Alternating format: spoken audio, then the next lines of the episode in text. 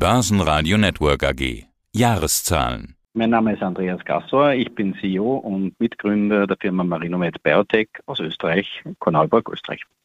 Und wir wollen über Ihre Zahlen sprechen, aber in den letzten Interviews mit Ihnen ging es natürlich auch immer um Corona generell. Die Überschrift über dem letzten Interview war, wir werden jedes Jahr im Winter eine Corona-Welle haben. Wer die Nachrichten verfolgt, der weiß, wir haben auch jetzt eine Corona-Welle, nämlich in China. Da sind wieder Lockdowns angesagt. Ich finde es ein bisschen schwierig, die Lage generell gerade einzuschätzen. Bei uns wird gefühlt alles aufgemacht, trotz hoher Inzidenzen. In China scheint die Lage doch so groß zu sein, dass wieder Lockdowns angesagt sind. Wir sind jetzt natürlich beide keine Virologen der Form, dass wir jetzt hier uns über die globale Lage der Corona-Pandemie unterhalten könnten. Äh, dennoch frage ich Sie mal nach Ihrer Einschätzung, weil für Sie ist die Lage der Pandemie in gewisser Weise ja auch geschäftsrelevant. Wie schätzen Sie das gerade ein?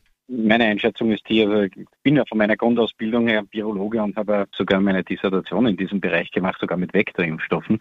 Das ist ein paar Jahre her, aber wenn Sie die Situation sehen, dann ist es so, dass die westlichen Länder oder die Großteil des Planeten ja durch mehrere Wellen jetzt durch ist nach zwei Jahren. Im Wesentlichen kann man beobachten, dass das Coronavirus aufgrund seiner Veränderungen jetzt in der molekularen Struktur jetzt im endemischen Bereich angekommen ist. Das heißt, wir werden es mit saisonalen, immer wieder aufflackernden Wellen zu tun haben. Ich gehe jetzt davon aus, aufgrund der Wellen, die wir jetzt haben, hatten, dass es jetzt nach Ostern steil nach unten gehen wird mit den wärmeren Temperaturen auf der Nordhalbkugel und dass wir aber dann im Winter Zurückkommen von Coronaviren sehen werden, aber nicht nur von denen, sondern auch von der Influenza, die im Moment auch eine Aktivität hat. Es, also es gibt ja eine Warnung von Influenza-Ausbrüchen, zum Beispiel in Dänemark, aber auch Österreich. Ich gehe davon aus, dass es auch in Deutschland auf der Webseite des Kochinstituts sieht man es auch. Auch diese Welle wird nach Ostern etwas in die Knie gehen, einfach weil, weil der Sommer kommt. Aber im Herbst werden wir diese Viren wieder sehen und fast wie einer typischen Saisonalität, in einer kombinierten Grippe- und Corona-Welle müssen wir in Zukunft jede Saison rechnen. Und dazu kommen noch die anderen Kandidaten wie das respiratorische Syncytialvirus, das auf eine teils noch immer naive jugendliche Population trifft, die das Virus noch nicht gesehen haben ja, habe ich ja doch eine virologen-taugliche äh, Aussage bekommen, von daher genau richtig so einzusteigen. Aber auch aus einem anderen Grund war es genau richtig so einzusteigen, denn ich hatte schon gesagt, Corona ist bei Ihnen geschäftsrelevant. Wir haben jetzt im vergangenen Jahr, im Geschäftsjahr 2021, und das ist ja der eigentliche Anlass unseres Interviews, bei Ihnen gesehen, die höchsten Umsätze der Unternehmensgeschichte, 11,6 Millionen Euro plus 43 Prozent. Da drängt sich natürlich die Frage auf, wie viel davon ist denn, ich sag mal in Anführungszeichen, Corona-Umsatz? Ja, ist schon der Großteil nach wie vor, also das Corona-Umsatz, aber es ist auch natürlich das, das, das laufende Geschäft mit unseren Karagellose-Produkten, aber auch erstmals von der Marinosolf-Plattform bisschen über zwei Millionen mit dabei beim Umsatz und das hat natürlich geholfen, diese schöne Steigerung von 40 Prozent zu schaffen oder 43 Prozent zu schaffen. Auf der anderen Seite ist da Verlust zu verzeichnen, nach wie vor Verlustzone. Ihre Überschrift über dem Geschäftsbericht ist aber trotzdem, Marinomed berichtet über starkes Geschäftsjahr 2021. Das heißt, äh, die Verluste tun Ihnen soweit nicht weh. Kann ich das so interpretieren?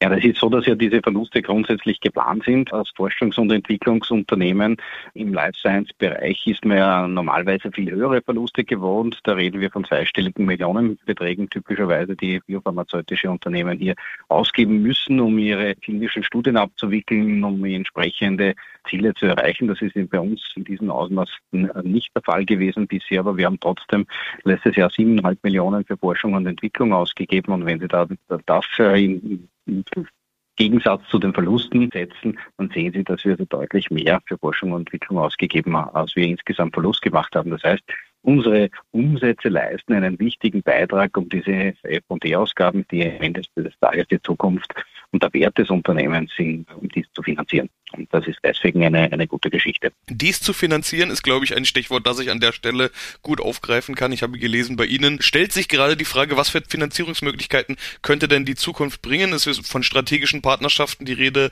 von äh, Förderungsgeldern und anderen Optionen, beispielsweise den Kapitalmarkt zu bemühen. Dafür sind Sie ja börsennotiert, Eigenkapital, Finanzierungsmöglichkeiten und so weiter. Was, was sind da genau Ihre Überlegungen? Also, was ist Ihr Favorit? Was denken Sie gerade durch? Wir prüfen natürlich alle, alle diese Optionen, die Sie gerade genannt haben. Es hat eine, natürlich eine strategische Partnerschaft mit entsprechend verbundenen Zahlungen, hat Vorteile, aber auch in so einer, in einer strategischen Partnerschaft ist man gern der starke Partner. Das stärkste Kapital, das es gibt, ist Eigenkapital. Deswegen denken wir über solche Dinge nach, prüfen, prüfen diese Optionen.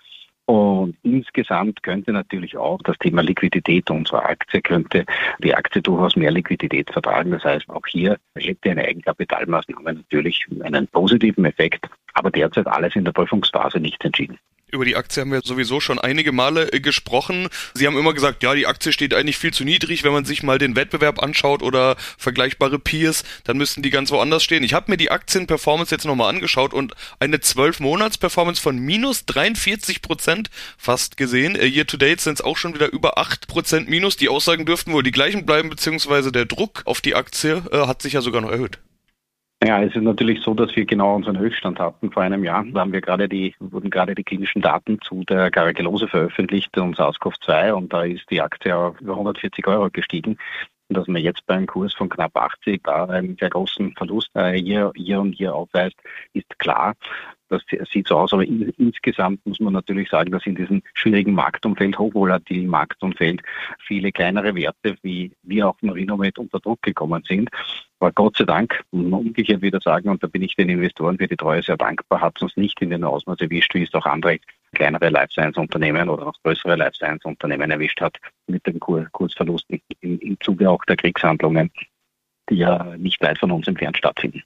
Ja, ist jetzt natürlich schwierig, über den Aktienkurs natürlich zu sprechen. Deshalb will ich mal lieber wieder aufs operative Geschäft umschwenken. Da geben Sie ja auch einen Ist-Zustand preis. Sie sprechen nämlich von einem vielversprechenden Start ins neue Geschäftsjahr. Äh, was können Sie dazu sagen? Wie gut sind Sie ins Jahr gestartet?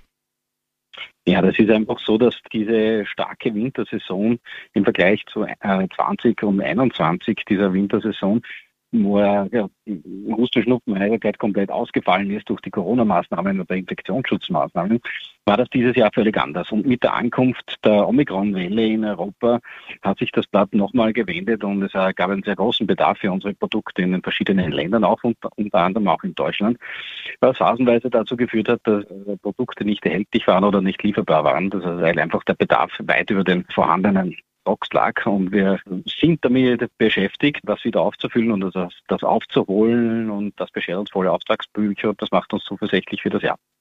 Aber Verlust sollte vermutlich auch da wieder stehen, denn äh, Sie haben ja vorhin gesagt, wenn Sie rein auf den Gewinn schauen würden und daran arbeiten würden, dann wäre im Prinzip ja Profitabilität schon da, aber auf der anderen Seite fließt eben auch mehr raus, als reinkommt, nämlich eben in Forschung und Entwicklung, Innovationen, Investitionen. Wenn ich Ihre Pressemeldung richtig interpretiere, dann wird das auch im Jahr 2022 quasi unter dem Motto stehen. Das könnte sein. Ja, ist natürlich das Ziel des Unternehmens, ist es, Gewinne auszuweisen.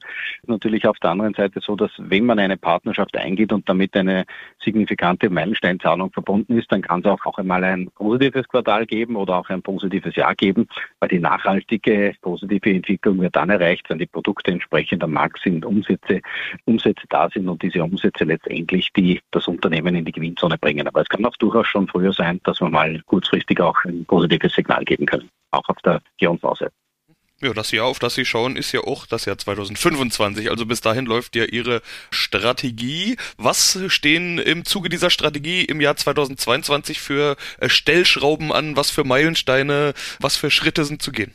Hier ist es ja von einer entscheidender Bedeutung, dass wir ja nach dieser Umbruchsphase oder Veränderungsphase, dass wir oder den Zyklus, den wir hinter uns hatten, mit unseren Produkten oder klinische Studien fertig geworden sind, jetzt in der Überlegungsphase waren jetzt natürlich äh, darauf setzen, dass wir unsere Produkte mehr in Richtung verschreibungspflichtige Medikamente entwickeln, weg, keine neuen Over-the-Counter-Produkte mehr, so schön das auch ist, dass man Umsätze damit macht.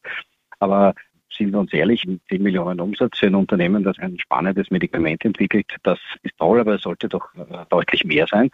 Und das geht nur, wenn man eine, eine echte pharmazeutische Entwicklung macht. Und genau das ist es, was wir jetzt tun, sowohl auf der virologischen als auch auf der immunologischen Seite. Und dort geht die Richtung und die Entwicklung hin auf, auf beiden Seiten. Und auch die Partnerschaften, die wir vorhaben bzw. in Arbeit haben, gehen in diese Richtung. Ja, dann wünsche ich dabei viel Erfolg und klares Indiz dafür, dass wir noch ganz viele Dinge in Zukunft zu besprechen haben. Herr Dr. Grassower, vielen Dank. Vielen herzlichen Dank für das Interesse. Alles Gute an die Investoren und ihre Zuhörer. Börsenradio Network AG. Wir machen Börse hörbar und verständlich.